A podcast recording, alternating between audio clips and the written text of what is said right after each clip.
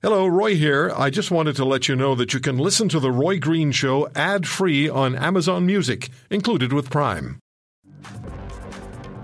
What this team knows is that finding real solutions means addressing the real challenges people face.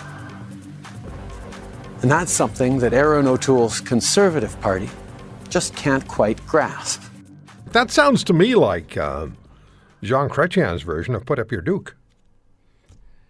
How are you, yeah, Mr. well, You know, I'm not really paying too much attention to the uh, Liberal convention, and uh, we know that Justin Trudeau wants to have uh, election sooner than later, uh, an election that nobody wants, uh, especially as we see so many parts of this country in lockdown and and you know worried about other things such as not getting sick and also keeping their businesses open and making their their payments and he's of course uh, completely focused on on trying to get us to the polls when uh, this is uh, the absolute wrong time for a federal election. I just wanted to give you a, a chance. That's all I wanted to do, because he won't come on the air with me. Your leader does, not for enough time, but and you always do. So we appreciate that. Well, I appreciate it being asked. Okay, so let's talk about what's going on here with the Defense Committee and the uh, General Vance and all the questions, the ombuds people, ombudsman, and uh, and uh, did I say ombuds people?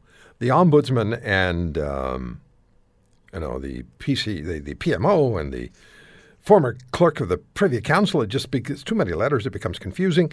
What's the status of the inquiry after the former clerk of the Privy Council testified there was no way forward for his office to launch an inquiry into allegations of sexual misconduct by General Jonathan Vance? What's the status now? Well, we're still going forward with our investigation. Uh, as it was reported earlier this morning, um, the Liberals have brought forward a motion to shut down our study by Friday, uh, which just again speaks to this larger issue that um, they have something to hide. Uh, this is a cover up and has been right from the start.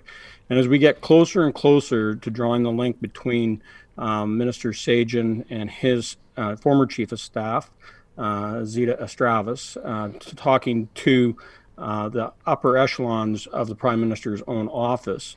Uh, it just means that the liberals are getting uh, more and more scared, and that's why uh, they want this to go away. So they're going to attempt to shut this down. I, I'm hoping that all the opposition members that we can stand in solidarity, and at the very least, we need to hear from Zita Astravas and what she knew and who did she talk to uh, and uh, Elder Marques, who is one of the senior advisors in the Prime Minister's office, who took the, this information and, and, shared it with others. And we want to know uh, everyone that uh, Mr. Marques had, had talked to.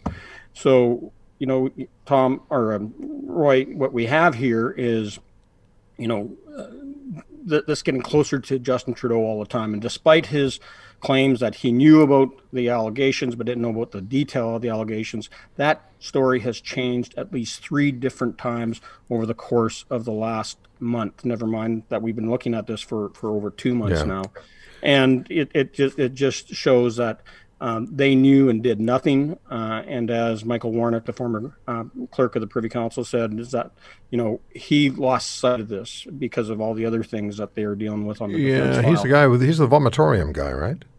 Yeah, and so you know, here here's a person that goes back to the SNC Lavalin scandal, but at least I'll give him some credit that, he was um, contrite. Uh, he he he was apologetic for not uh, following through on this to get to the bottom of it, and uh, you know also allowing the pay raise to go forward on on Jonathan Vance when he was chief of defense yeah. staff. Um, Mr. Bezan, you know that uh, the Liberals, I mean, I don't have to tell you this. Mr. Trudeau has said it, and his followers have said it. It really was the government of Stephen Harper who dropped the ball uh, on investigating General Vance in 2015. They allege this. What do you say to them in reply, in response?